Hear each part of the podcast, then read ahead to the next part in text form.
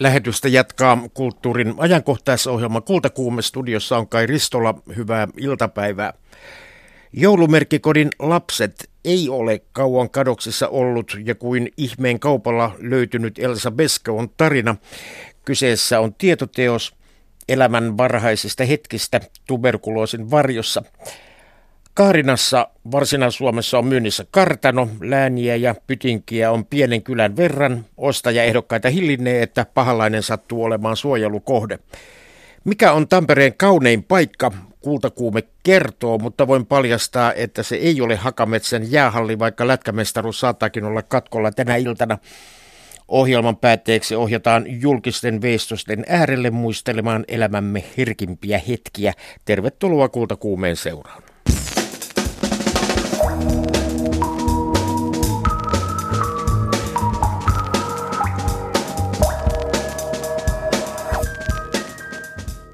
Hyvää päivää Oulun studion tietokirjailija Katarina Vuori.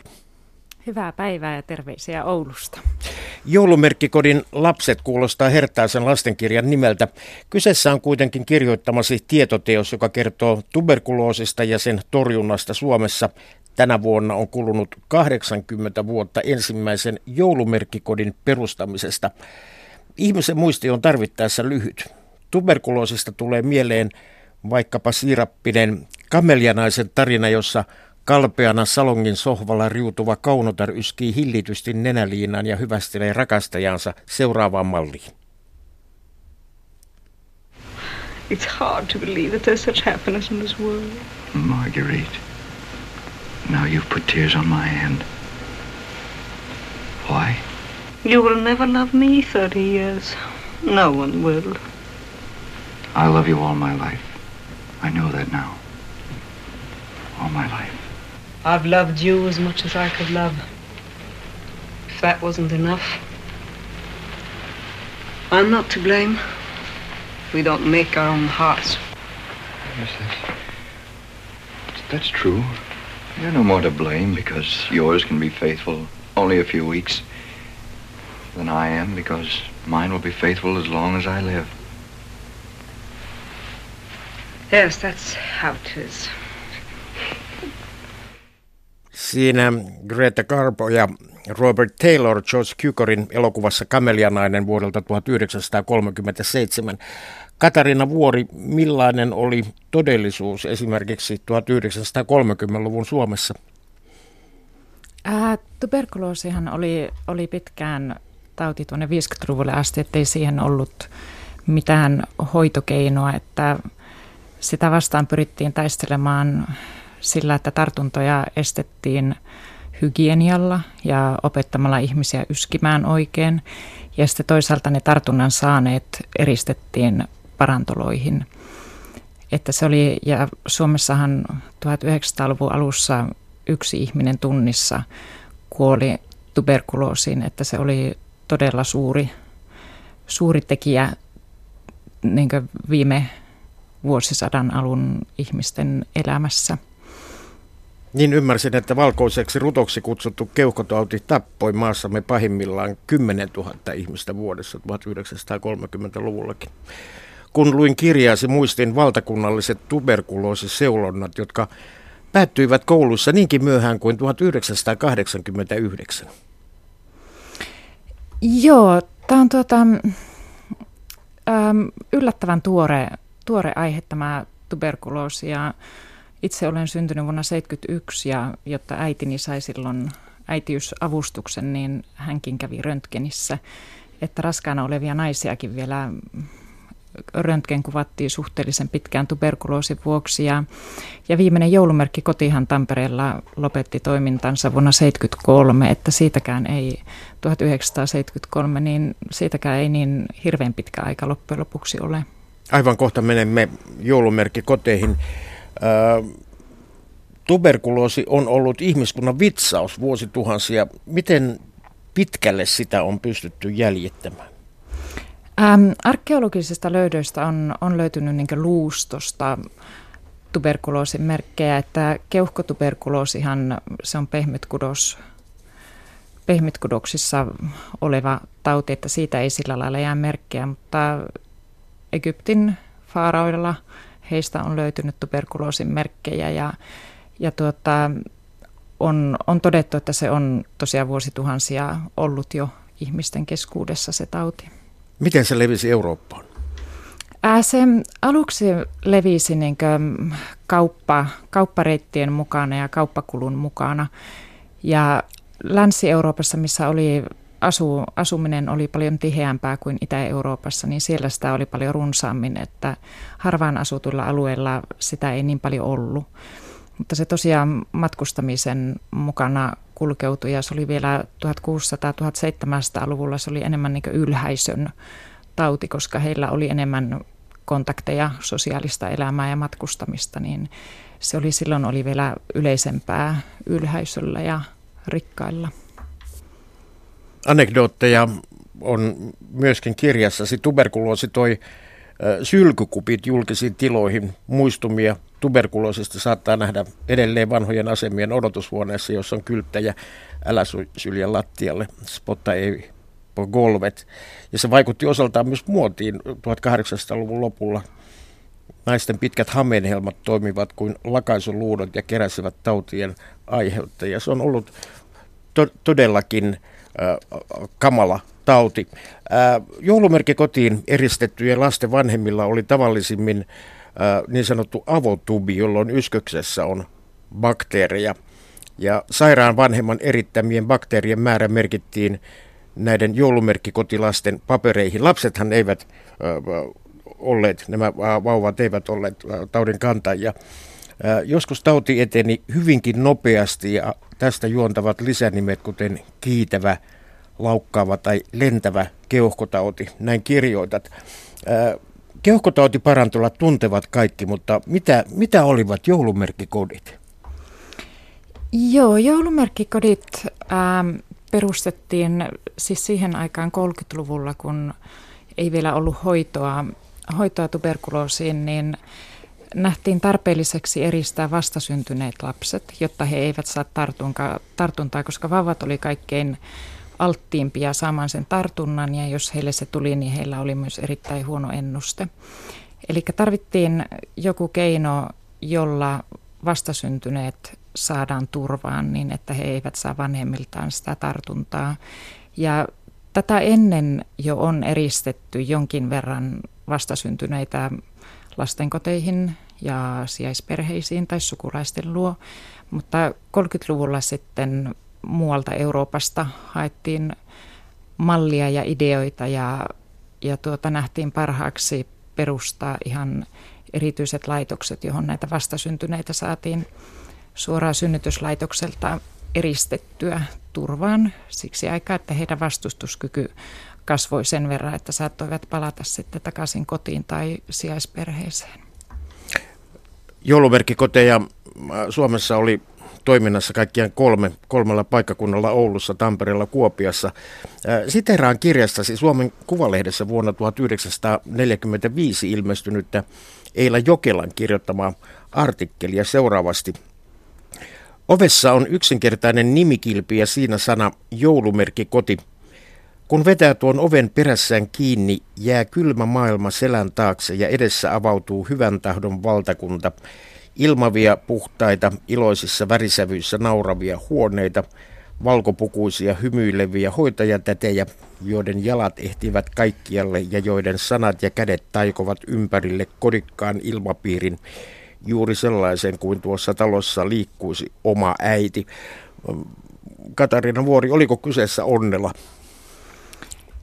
Ähm, ei se varmasti onnella ollut. Ehkä silloin niin 30-40-luvulla, kun oli pula-aikaa ja sotia, niin, niin ähm, siellä oli, oli saatavilla esimerkiksi ravintoa lapsille aika hyvin, mutta mä haastattelin tässäkin tai tätä kirjaa varten vähän yli kymmentä hoitajaa, jotka ovat olleet hoitajana joulumerkkikodissa ja sitä kautta pyrin kartoittamaan sitä hoitoa, mitä siellä on annettu ja millä lailla lapsista on pidetty huolta. Ja se näiden hoitajahaastatteluiden perusteella kuva siitä työmoraalista, joka joulumerkkikodeissa on ollut, niin se oli kyllä huikea. Että työaikana tehtiin töitä, oltiin lasten kanssa ja sen lisäksi vielä tarvittaessa korjattiin ja maalattiin huonekaluja, tehtiin lapsille vaatteita. Ja se oli hyvin semmoinen tiivis työyhteisö, että hehän monet asuivat vielä sitten nämä hoitajat ja hoitajaharjoittelijat siinä joulumerkkikotien yhteydessä, että se oli hyvin, hyvin semmoista työorientoitunutta porukkaa, joka oli töissä joulumerkkikodeissa, että sanotaanko, että omana aikanaan, mitä on niin kuin lastenkodeissa sieltä kuullut tarinoita, minkälaista siellä on kohtelu ollut, niin joulumerkkikodit hoiti kyllä todella hyvin oman tehtävänsä niin lastenhoidollisesta näkökulmasta. Hoitajat äh, ilmeisesti usein myös kiintyivät lapsiin.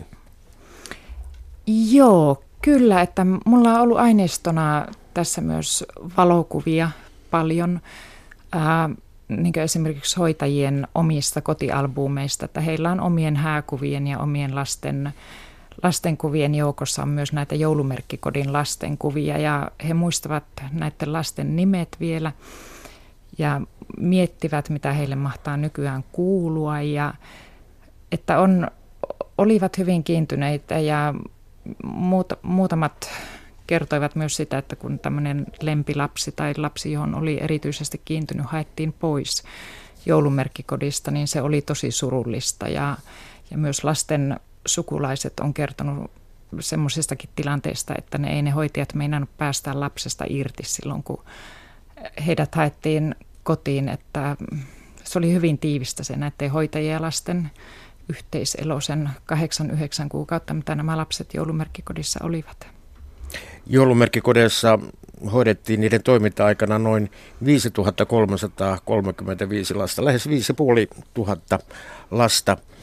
Perheen pienimmän ollessa joulumerkkikodissa moni äiti, isä tai molemmat vanhemmat olivat hoidettavina parantolassa. Luen kirjastasi pari otetta näistä lasten kertomuksista, näiden lasten, joita, joita olet haastatellut. Kun ajattelen joulumerkkikotia, minulle tulee tunne, että nimenomaan pääsin sinne suojaan taudilta. Tunsin jo lapsena, että minusta teki erilaisen se, että en ollut viettänyt lapsuuttani vanhempieni kanssa. Olen ylpeä joulumerkki taustastani ja, ja olen aina puhunut siitä. Sitten toinen, kysyin kerran vanhemmalta veljeltäni, muistaako hän, kun tulin kotiin joulumerkkikodista. Hän kertoi luulleensa lapsena, että ehkä äiti uskovaisena ihminä oli ottanut, ihmisenä oli ottanut jonkun sukulaislapsen meille hoiviin. Jollakin lailla he kaikki ovat kokeneet, etten ole heidän siskonsa. Toinen veljeni väittää, että en ole koskaan ollutkaan joulumerkkikodissa, vaan siellä on ollut joku toinen samannimiden ja olen keksinyt itse kaiken. Kolmas kertoo Synnyin juuri ennen puolta päivää ja kello 18 olin jo joulumerkkikodissa kaukana toisella paikkakunnalla. Synnytyssairaalassa mukani on laitettu paperi, jossa on merkintä lapsi kastamaton. Siinä on myös nimiehdotus sekä kummien nimet ja missä he ovat kirjoilla.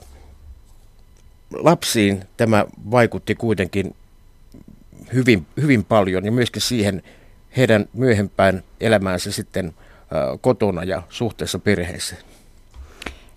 Joo, ähm, nämä tarinat oli sillä lailla mielenkiintoisia, että ryhmänähän tämä joulumerkkikoti lapsien massa on niin kuin sillä, että heillä on se ensimmäinen ikä, ikävuosi on hyvin symmetrinen, että he ovat saaneet samaa hoitoa ja samoihin kellon aikoihin, että siellä oli ihan kellon tarkka rytmi. Ja sitten sen kotiin pääsyn jälkeen heillä on niin kuin alkanut se erilainen elämä toisistaan. Ja monet tosiaan on, on kokenut sen, että joulumerkkikoti on vaikuttanut ja se ero äidistä ja omasta perheestä on vaikuttanut hyvin niin traumatisoivasti elämään, että on ollut vaikea kiintyä elämässä ja vaikea luottaa ihmisiin. Sitten on toisaalta taas niitäkin, jo, jotka niin tuntee, että se ei ole vaikuttanut, vaan että heitä on ehkä pidetty kotona paremmin sitten sen jälkeen, kun he on päässyt kotiin. Ja,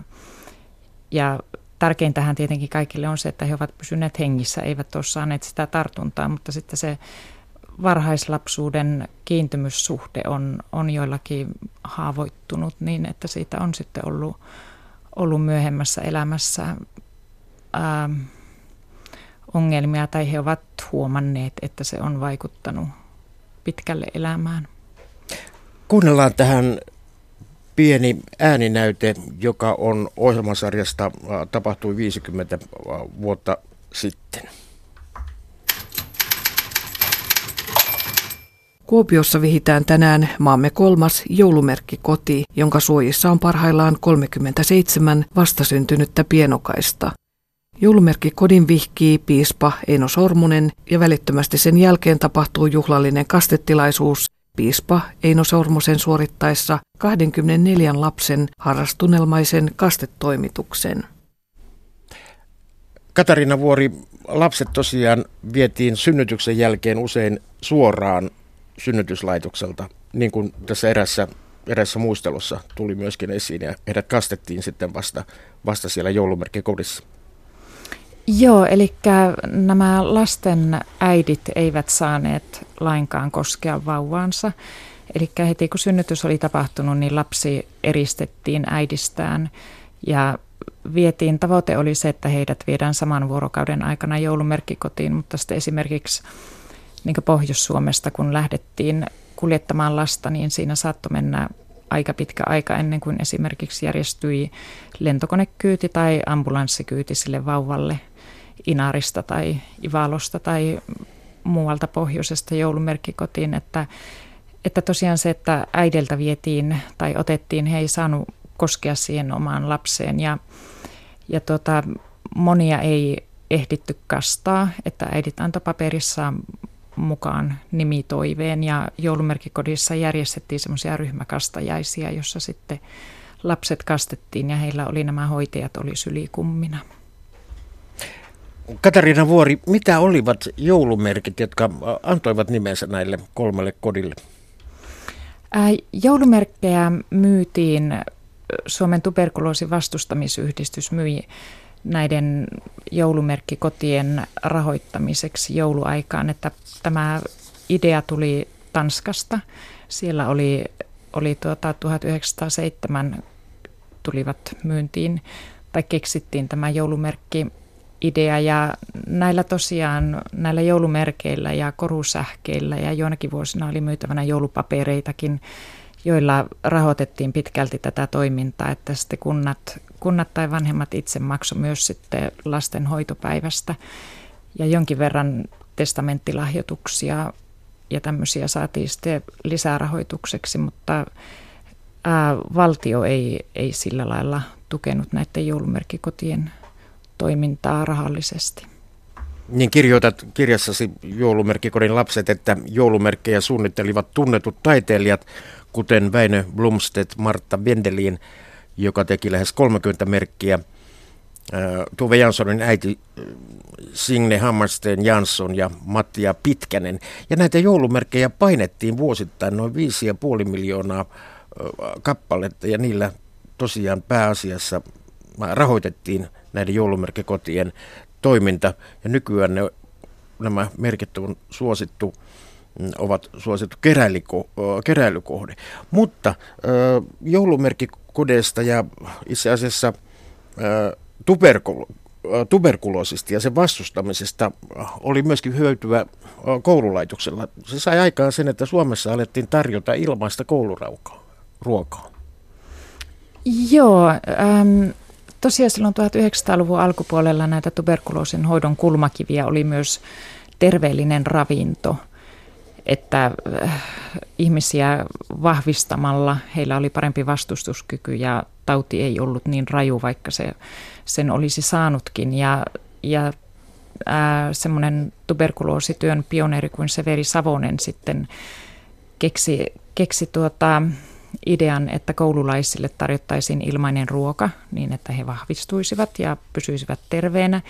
Ja tätä kokeiltiin Teuvan koulussa. Ja sitten se muutamaksi vuodeksi loppui tämä kouluruokailupula-ajan vuoksi, mutta tuli sitten uudelleen ja että se on tämä tuberkuloosin myötä on tämä nykyäänkin tunnettu ilmainen kouluruokailu on saanut alkunsa. Milloin keksittiin tehokas rokote tuberkuloosia vastaan? Ähm, kalmetterokote keksittiin, tai se valmistui käyttövalmiiksi vuonna 1920 Ranskassa. Ja Ranskassa sitä alettiin käyttää jo heti seuraavana vuonna 1921. Mutta Suomi ja muut Pohjoismaat suhtautuivat aika varovaisesti sen käyttöönottoon, että otettiin aika pitkään, että saatiin tuloksia muista maista mahdollisista sivuvaikutuksista ja muuta, että Suomessa otettiin sitten 40-luvulla käyttöön kalmette rokote ja sen myötähän sitten tämä joulumerkkikotiaika lyheni. Aiemmin siellä lapset saattavat olla kaksi- tai kolmevuotiaaksi asti ja sitten tämän rokotteen tuoman varhaisemman suojan ansiosta se lyheni keskimäärin kahdeksan kuukauteen. Mikä on tilanne tänä päivänä? Onko tuberkuloosi taltutettu lopullisesti maailmassa? Tuberkuloosi ei ole taltutettu lopu, lopullisesti, että sitähän on paikkapaikoin maailmassa aika paljonkin. Ja tuota, vuonna 2006 Suomessa lopetettiin tämä Kalmette-rokotusohjelma ja nykyään se rokote annetaan riskiryhmässä oleville lapsille. Mutta nyt on viime vuosina lisääntyneet semmoiset tuberkuloosimuodot, jotka ovat lääkkeille vastustuskykyisiä. Ja näiden, näiden määrä on, on tosiaan kasvussa, että lähinnä meitä on Venäjä, jossa määrät ovat lisääntyneet aika paljon. Ja, ja tuota, nämä uudet muodothan ajaa niin siihen tilanteeseen, että jos, ö, jos ihmisellä on tuberkuloosi, niin tämä voi tämä eristyshoito ennen kuin lääkkeet alkaa purra olla aika pitkät. Ja vielä nykyäänkin, jos äidillä raskausaikana diagnosoidaan tuberkuloosi, niin äiti ja lapsi erotetaan toisistaan heti syntymän jälkeen. Katariina Vuori, kiitos haastattelusta. Kiitos.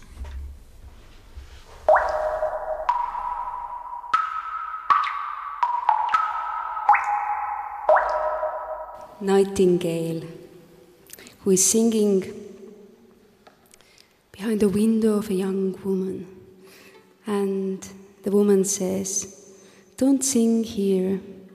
Go to my beloved one and send him greetings. And ask from him if he still loves me. And the bird says, Don't cry. He will always love you.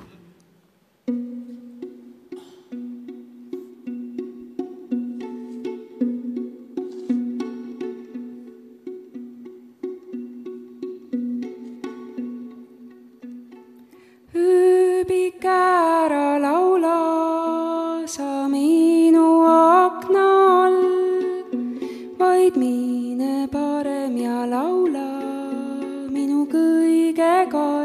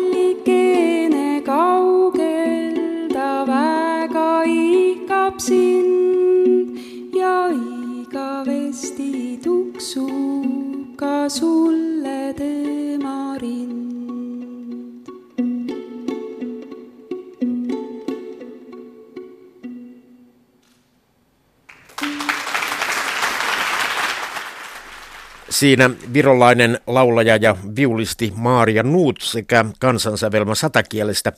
Tarina meni seuraavasti.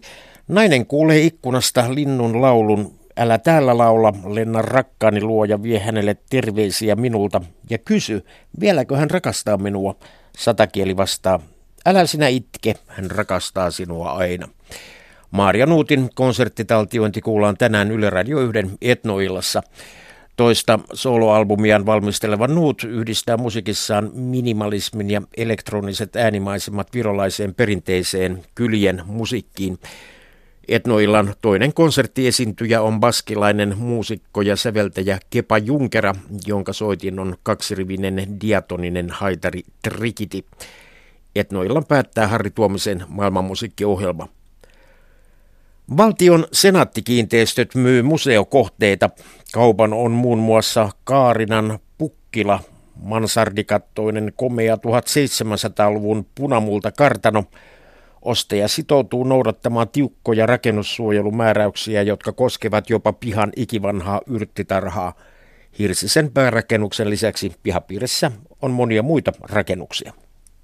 Päärakennus, sivurakennus, entinen asunrakennus, asuinrakennus, puuvaja, kalustova talousrakennus, terassiaitta ja vanha aitta. Pekka Koskinen ja Olli Jalonen senaattikiinteistöistä lupautuivat avaamaan ovet Pukkilan kartanoon, joka on ollut säästösyistä kiinni jo neljä vuotta. Kartanomuseon irtaimisto on viety pois ja talo pantu myyntiin. Uuden omistajan toivotaan avaavan ovet uudelleen yleisölle, mutta tämä ei ole kaupan ehto. Pitää vain olla riittävästi rahaa ostaa ja ylläpitää mahtirakennusta ympäristöineen ja nöyrtyä noudattamaan rakennussuojelulain edellyttämiä määräyksiä. Vanhan talon tuoksu, mutta raikasta. Kuinka paljon tässä on neliöitä?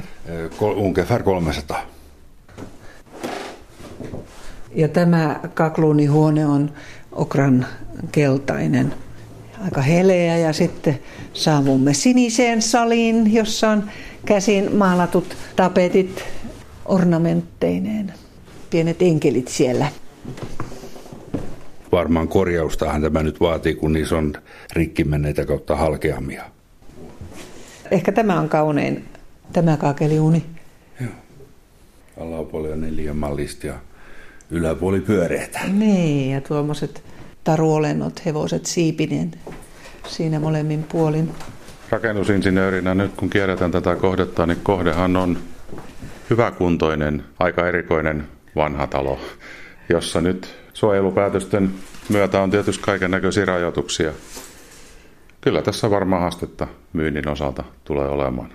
Aluepäällikkö Pekka Koskinen, kuinka paljon täällä Varsinais-Suomen alueella on senaattikiinteistöllä tällaisia historiallisesti merkittäviä myyntikohteita?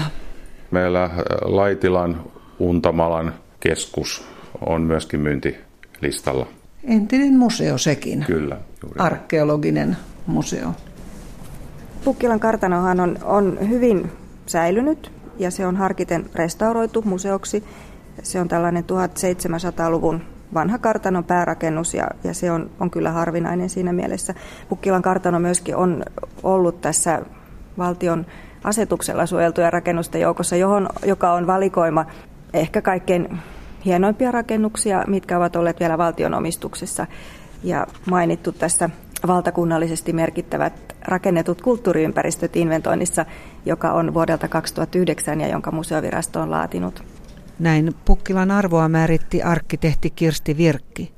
Hän on Varsinais-Suomen elykeskuksen ylitarkastaja ja hän on ollut laatimassa museoviranomaisten kanssa uudet rakennussuojelulain mukaiset suojelumääräykset. Näitä tarvitaan nyt, kun kartano on siirtymässä yksityisomistukseen. Voiko siis uusi omistaja vetää historiallisesti arvokkaaseen kartanoon vesi- ja viemärijohdot ja rakentaa sinne modernit keittiöt ja kylpytilat? Voidaan tehdä ainoastaan säilyttäviä korjauksia tai riittäviin selvityksiin perustuvia kulttuurihistorialliset arvot huomioivia muutoksia. Ja sitten tietysti kaikkien mahdollisten uusien osien ja rakenteiden materiaaleen tulee olla korkeatasoisia ja sopusoinnussa sen nykyisen olevan arkkitehtuurin kanssa. Ja sitten kiinteää sisustusta ja, ja tilajakoa niin, niin on myös, myös suojeltu. Et kiinteällä sisustuksella silloin tarkoitetaan sisäpintoja, portaita, kaiteita, sisäovia ja kaakeliuuneja. Sitten mitä tulee sitten tuleviin korjauksiin, niin tämähän on ehdottomasti sellainen kohde, mikä vaatii taitavan restaurointiin perehtyneen suunnittelijan. Ja nämä reunaehdot, mitä näissä, näissä niin määräyksissä on, niin ne tulee tietysti noudattaa. Että kyllähän sinne nyt uskoisin, että talotekniikka on sovitettavissa, mutta se on tehtävä sitten todella hienovaraisesti ja museovirastolla tulee kuulla asiantuntijana korjausten yhteydessä ja heillä on sitten oikeus antaa tarkempia ohjeita, että miten näitä suojelumääräyksiä sovelletaan korjauksessa. Kun suojelupykälät ovat monitulkintaiset ja väljät, tarkoittaa se sitä, että tulevan kartanon omistajan on nöyryttävä siihen, miten museoviranomaiset lukevat nyt laadittuja pykäliä. Kyllä, mutta sitten se on myös niin päin, että, että silloin saa ilmasta neuvontaa alan huippuasiantuntijoilta. Kaarinan Pukkilan nyt myytävänä oleva kartano lahjoitettiin valtiolle 1960-luvun alussa ja sitä kunnostettiin pieteetillä koko 60-luku. Ovet avattiin 1970. Rakennussuojelulaki velvoittaa kartanon uutta omistajaa huolehtimaan paitsi rakennuksista, myös pihapiiristä. Pukkilassa on muun muassa autenttinen 1700-luvun hyödyn aikakauden yrttitarha, jota on vaalittava. Kirsti Virkki. Ulkotilojen Jäsentelymateriaalien ja istutusten tulee tukea historiallisen istutussuunnitelmaan perustuvan nykyisen puistosuunnitelman tavoitteita ja erityistä huomiota tulee sitten kiinnittää ryytimaan ja puukujanteen istutuksiin. Nyt mennään vinttiin. Sieltä tämmöinen viileä tuulahdus käy.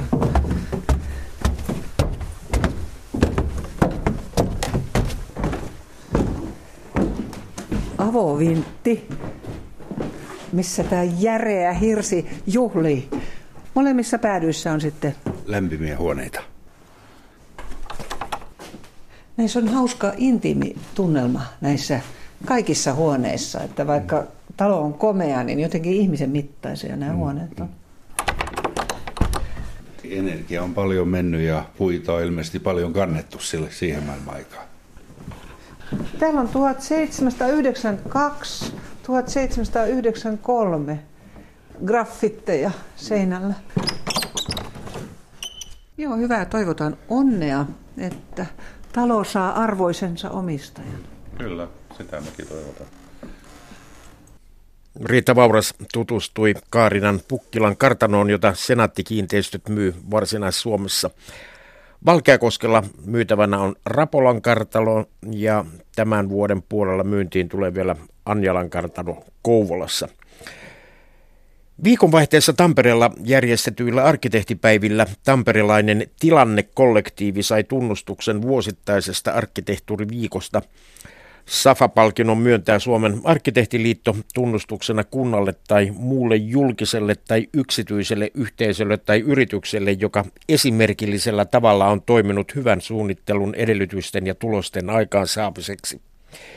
Kai Pohjanen tapasi Tuomo Joensuun tilannekollektiivista palkintohummun asetuttua. Kyllä juhlat on juhlittu ja arki on edessä. Että ihan fressinä kyllä ollaan. Että tota, tota, ei siinä mitään. Hieno, hieno tunne, että, että tämmöistä tunnustusta on niin saatu. Seisomme nyt täällä Hämeenkadun itäpäässä. Ja paviljongissa, joka sekin on osa tätä arkkitehtuuriviikon antia. Tämä on rakennettu viime arkkitehtuuriviikolta, mutta ku, kuinka luonnehtisit arkkitehtuurisesti tätä Tampereen kadun itäpäätä? Tätä on pyritty elävöittämään. Busseja kulkee tällä hetkellä aina aika ajoin ohi henkilöautoja ja juuri ollenkaan ihmisiä kävelee, mutta tämä koko arkkitehtuurinen kokonaisuus. Nykyään on semmoinen trendi, tämmöinen urbaani akupunktuuri, missä, missä tota, niin halutaan semmoisella pienillä pienillä interventioilla saada niin jotakin merkittävää aikaa kaupunkirakenteessa. Ja kyllä mun mielestä Hämeenkadun osalta niin jotakin siinä niin kuin huomattavaa tapahtuu. Esimerkiksi tämä paviljonki on kyllä saanut hyvän vastaanoton, mutta kokonaisuutena niin se on tota, niin, tämmöisiä, kun on isot liikennevirrat kyseessä ja tietysti mielestäni vaikea paikka, niin mitään merkittävää on siihen vaikea saada aikaan. Mutta nyt tämä, mun mielestä tämä, kyllä tämä liikenteen vähentyminen tässä niin on ilman muuta niin kuin jotenkin viihtyisyttänyt tätä niin kuin jo sellaisenaan. Mutta se, että miten siihen niin kuin sitä toiminnallisuutta vielä tähän niin kuin kadulle saadaan, niin, niin oikeastaan se vielä niin kuin mun mielestä on keskeeräinen, että, että toivotaan, että ensi kesänä sitten nähdään paljon hienompaa vielä. Millä tavoin sitten, nyt ollaan Tampereella ja tässä Hämeenkadun itäpäässä, mutta kaiken kaikkiaan Suomessa ja maailmalla kaupunkikuva voidaan elävöittää arkkitehtorisin keinoin? ilman muuta niin kuin tavallaan mikä tahansa tuo sinne kaupunkitilaan niin semmoista visuaalista monimuotoisuutta ja, ja luonnetta, identiteettiä, ja mikä niin vetää ihmisiä ehkä puoleensa oleskelemaan ja tulee jotain kiintopisteitä, missä voi sanoa, että tavataan ja, ja tällä tavalla, niin kyllähän se aina vaikuttaa. Mutta sitten, sitten niin on nämä niin isot tämmöiset, puhutaan systeemisistä, systeemisistä asioista, tämmöistä, niin kuin, jotka liittyy siihen kaupunkijärjestelmään, niin niitä ei kovin pienillä tämmöisillä visuaalisilla interventioilla niin ei, ei pystytä niin kuin korjaamaan. Että, että sitten puhutaan jo liikenneverkosta, saavutettavuudesta, kytkeytyneisyydestä ja sitten näistä, näiden niin kuin kauppojen tavallaan toimintaedellytyksistä esimerkiksi ää, kivijalkakaupoissa ja, ja, tota niin, ja tällä tavalla. Hesassa tuo kohtauspaikka on useimmiten siinä Stokkan kelloalla. Mikä se voisi olla Tampereella? Onko se tulevaisuudessa vaikka tässä paviljongin juuressa? Joo, siis tämä paviljonkahan puretaan, puretaan tai siirretään. Toivottavasti se jatkaa elämää jossakin muualla, mutta tota, niin tämän vuoden lopussa. Eli siitä ei ainakaan semmoinen ihan pysyvä, pysyvä tuu, mutta voishan tietysti Tampereella olla kyllä Stokan kellon lisäksi joku, joku muukin semmoinen niin paikka, minne niin kuin, sovittaisi tapaamisia. Että, että joku tämän tyyppinen ehkä, miksei. Joo, yleensähän noissa niin kuin, just noissa kaavahankkeissa, niin se puhutaan osallistamisesta ja, ja tota, niin se on tosi kuivakka, kuivakka tapa mun mielestä saada kaupunkilaisia mukaan, mukaan siihen kaupungin kehittämiseen. Nyt on sitten tapahtumat ollut semmoinen viime aikoina semmoinen ja tämmöiset niin kuin, mihin voi kaiken, kaikenlaiset ihmiset osallistua, niin avoimet, avoimia hakuja on tapahtumissa. Esimerkiksi meillä on nyt Tampereen design- ja arkkitehtuuriviikolla sitten avoin tapahtumahaku, niin sillä, sitä kautta niin kuin voi tämmöisen niin kuin pienenmuotoiseen kaupungin elävöittämiseen osallistua. Mutta sitten tavallaan just niihin isoihin asioihin, niihin on sitten paljon, paljon raskaampi ja tylsempi ja, ja pitkäjännitteisempi se prosessi vaikuttaa. Tuomo Joensuu tilannekollektiivista. Kun lintupongareita haastattelee ja heidän kanssaan kulkee, he havainnoivat koko ajan lintujen ääniä ja lentävän tuolla, niin miten se on arkkitehdillä, kun vaikkapa tätä Hämeenkatua kuljet? Tämä on varmasti sinulle tuttu raitti, mutta jos mennään vaikka sitten tonne Nokialle, niin millä silmin katsot sitten sitä ympäröivää maisemaa arkkitehtinä? Siihen voi kyllä suhtautua tosi monella tavalla. Että siis jotkut haluaa, haluaa ajatella sitä sillä tavalla, että rakentamisen ja luonnonympäristön pitäisi olla hienossa sopusoinnussa keskenään. Ja sitten toiset, toiset haluaa, että tota, niin luonto pysyy parhaassa rauhassa sillä tavalla, että rakennetaan mahdollisimman tehokkaasti ja urbaanisti, jolloin, jolloin tota, niin mahdollisimman paljon jää luonnolle tilaa. Ja siinä on tietty semmoinen ristiriita, että ei oikein, ihmiset ei oikein tiedä, että kuinka sitä luontoa pitäisi niin rakastaa. Kyllä mä ilman muuta niin nautin luonnosta ja sehän on ihan, ihan fakta, että se on niin palauttaa palauttavaa ja, ja tota, niin, eheyttävää niin luonnossa liikkua. No jos puhutaan arkkitehtonisesti kaikkein viehättävimmästä paikasta Tampereella, niin onko se täällä keskustassa vaiko sitten jossain taajamissa? Mikähän, mikähän se nyt olisi Tampereen hienompia paikkoja. Mun mielestä siis, siis tavallaan tämmöiseltä niin tunnelmaltaan, niin nämä, nämä vanhat tehdasrakennelmat ja koski, puisto ja tämmöiset, niin kyllä niissä on niin kuin se semmoinen niin kuin vahvin Tampereen identiteetille oma, omainen semmoinen fiilis ja kyllä, kyllä niitä, niitä niin kehtaa, kehtaa niin kauempaakin ihmiset tuo katsomaan. Juhlat ovat siis viikonlopulta ohi arkio edessä, mutta on se arkkitehtuuriviikkokin jälleen edessä, tämä palkittu tapahtuma. Mitä uutta ensi vuonna? Mikä on sellainen tärppi, mihin kannattaisi osallistua ja muuttuuko päivät jotenkin? Joo, nyt siis suurimpia muutoksia tosiaan meillä on se tota, yhdistyminen siihen Tampereen Design-viikkoon ja, ja sit meistä tulee siis ä, Tampereen Design- ja arkkitehtuuriviikko. Ja jatkossa sitten tietoa arkkitehtuuriviikosta saa tosiaan sieltä www.tadaweek.com osoitteesta internetistä. Ja periaatteessa niin kuin se tärkeimmät ohjelmanumerot säilyy. Ne, mitkä on ollut yhteisiä päällekkäisiä, ne tietysti yhdistetään. Ja tavoitteena on tosiaan saada niin kuin laajempi kävijäkunta sitten tapahtumalle. Kai Pohjanen tapasi tilannekollektiivin Tuomo Joensuun. Veistokset äh, kuuluvat kaupunkiin. Niiden äärellä kaupunkilaiset ovat kohdanneet toisiaan, eronneet, rakastuneet ja riidelleet. Helsingin taidemuseo kiräkin nyt talteen kaupunkilaisten muistoja veistoksista. Niina Mäkeläinen tapasi muistoja keräviä lukiolaisia sekä veistomuisto Veistosmuistoprojektin tuottajan Ainoma ja mietti sen Helsingin Esplanadilla. Nyt ollaan Helsingin Esplanadilla Runebergin patsaan juurella ja voi sanoa, että todella ollaan juurella, koska herran jalat alkavat tuolta korkealta päidemme yläpuolelta ja tässä on tämä jalusta ennen sitä.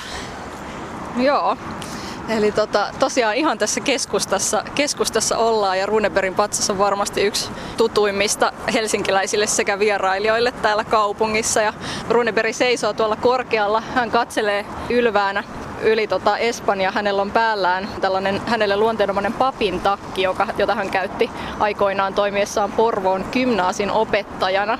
Hänellä on tällainen asento, missä hänen on Käsi, käsi on rinnalla, peukalo takin käänteen alla, ikään kuin hän olisi juuri alkamassa puhumaan. Ja tämä patsas on tullut tähän Esplanadille jo 1885. Kyllä, silloin oli, silloin oli julkistus ja, ja patsas on itse asiassa hänen oman poikansa Walter Runebergin veistos. Puhutaanko nyt veistoksista vai patsaista? Onko tämäkin veistos tällainen näköispatsas? Ää, no patsas on tällainen, missä on jalusta alla, eli se, se erottaa sitten patsasta veistoksesta. Ja tästä kun puhutaan, niin voisi puhua muistomerkkinä. Eli monia käsitteitä liittyy näihin julkisiin, julkisiin töihin ulkona kaupungilla. Helsingissä on liki 500 julkista patsasta ja veistosta ja niiden ylläpidosta vastaa Helsingin taidemuseo.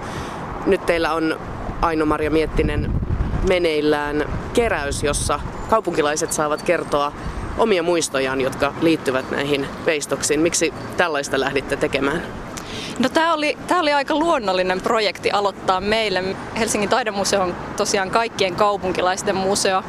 Meidän kokoelmat omistaa jokainen helsinkiläinen ja täällä kaupungilla 250 julkista teosta kuuluu myös tähän kokoelmaan ja on on näiden kaupungilaisten omia, omia veistoksia. Tämä projekti liittyy tällaiseen laajempaan eurooppalaiseen EU-rahoitteiseen Diversity-projektiin, johon, jossa on mukana seitsemän eri museota ja taideinstituutiota ympäri Eurooppaa. Ja projektin, Diversity-projektin tarkoituksena on ää, kehittää tällaisia erilaisia toimintatapoja, miten museot pystyisivät aktiivisemmin olemaan yhteydessä kaupunkilaisiin ja museokävijöihin. Ja sen puitteissa ruvettiin sitten miettimään, että no mikä se meidän hamin tapa olisi. Ja nämä veistokset, mitkä levittäytyy kaupungille, niin tuntui, tuntui hyvin luontevalta. Tämä teidän keräysprojektinne alkoi menneenä viikonloppuna ja keräystä suorittavat koululaiset, lukiolaiset. Minna Paussu ja Turan Kivisalo, te olette olleet keräämässä näitä patsasmuistoja tai veistosmuistoja helsinkiläisiltä. Miten keräsitte niitä ensinnäkin? Pysäyttelittekö ihmisiä patsailla? Öö, joo, me oltiin tässä Esplanadin puistolla viime lauantaina ja just ohikulkijoilta kysyttiin, että anteeksi onko hetki aikaa ja tutustutettiin ne tähän projektiin ja sitten alettiin kysymään niiltä muistoja. Ehkä isoin ongelma oli se, että heti kun tulee pysäyttää jonkun, niin luulee, että ne, sä tulet myymään niille jotain. Aivan. No, minkälaisia vastauksia ja muistoja sitten saitte kerätyksi nyt tässä ensimmäisessä tempauksessa?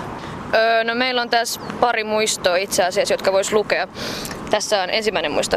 Elli-täti halusi kasvattaa minua, pientä nelivuotiasta Liisaa. Hän toi minut Esplanadille Runeberin patsaalle ja kertoi Runeberin tuotannosta ja elämästä. Tämän jälkeen hyppäsimme ykkösen ratikkaan ja lähdimme kohti kotia. Matkalla ratikka kulki säätytalon ohi.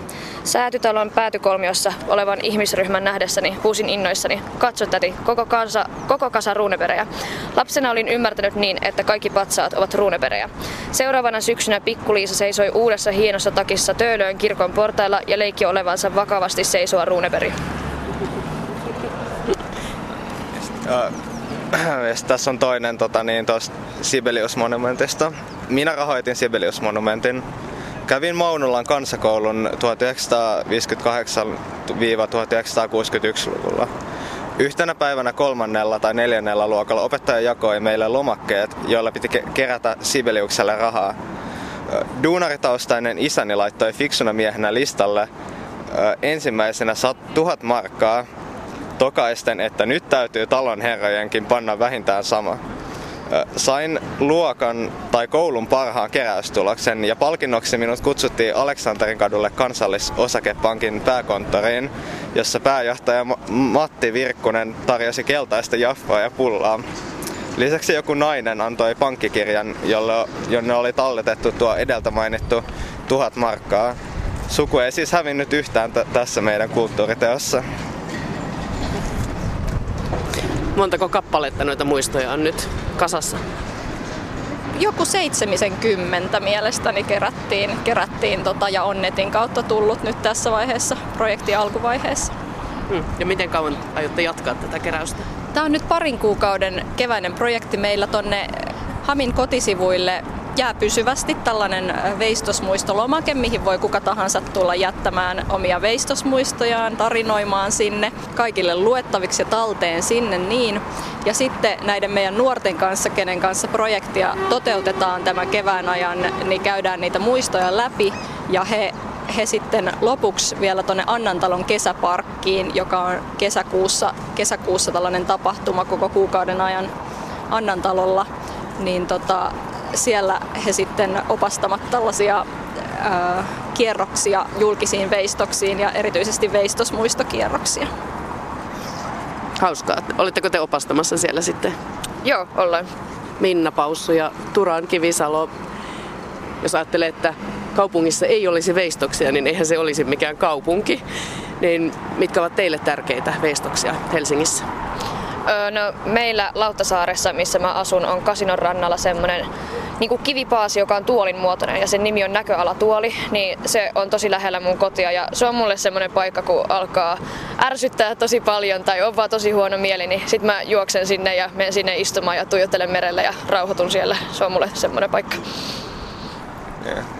No, kun mä kävin tuossa Snellmanin ala-asteella mun koulun, niin siinä, ihan siinä pihalla tai siinä edessä on sellainen iso sellainen kivimöhkälä, josta mä en ole ikin tavallaan ajatellut silleen mitään. Kyllä mä oon siinä niinku vieressä leikkynyt ja muuta, mutta sitten just kun mä osallistuin tähän projektiin, niin mä huomasin, että sehän on tällainen tota, niin, veistos, se oli, oliko se tiedonkivi tai joku vasta. Niin pe- periaatteessa niin kun ne veistokset voisit kuitenkin olla osa elämää, vaikka sä et tiedostaiskaan niitä sillä No Aino-Maria Miettinen, nyt kun Helsingissä on liki 500 veistosta, niin minkä verran niitä jatkossa sitten tulee lisää kaupunkiin? No Helsingin taidemuseo hankkii vuosittain uusia julkisia, julkisia veistoksia kaupungille. Niitä tulee katualueille ja puistoihin ja toisinaan myös sisätiloihin. Eli esimerkiksi tällaisen prosenttirahaperiaatteen periaatteen mukaan niin kaupungin kaikkiin uusiin rakennushankkeisiin, uusille asuna, asuinalueille tai uusiin puistoihin varataan prosentti siitä budjetista taiteelle. Mikä on uusin hankinta? No nyt ihan, ihan vastikään julkistettiin tuolla Kalasataman uudella asuinalueella tällainen Kuukkeli-niminen veistos. Taiteilija on Villu Jaanisoon. Ja tota, se on sellainen iso, iso värikäs kierrätysmateriaaleista tehty lintu, joka nyt sitten ilahduttaa siellä kaupunkilaisia. Toimittaja oli Niina Mäkeläinen. Entä Suomena? Vieraaksi saapuu kirjailija Sofia Turvalds, joka on toteaa, että aikaisemmat sukupolvet elävät meissä vahvasti ja vaikuttavat elämän valintoihimme. Meidän luokkanäytelmä kertoo tositarinan toisen maailmansodan ajalta luokasta, jonka oppilaista puolet on juutalaisia ja toinen puoli katolilaisia puolalaisia – Haastattelussa on myös sukupolvensa valovoimaisimpiin saksofonisteihin lukeutuva Chris Potter, joka oli viime viikolla vieraana Espoo April Jazz-tapahtuman pääesiintyjänä. Tässä kaikki kultakuumeesta. Tällä kertaa hyvää päivänjatkoa.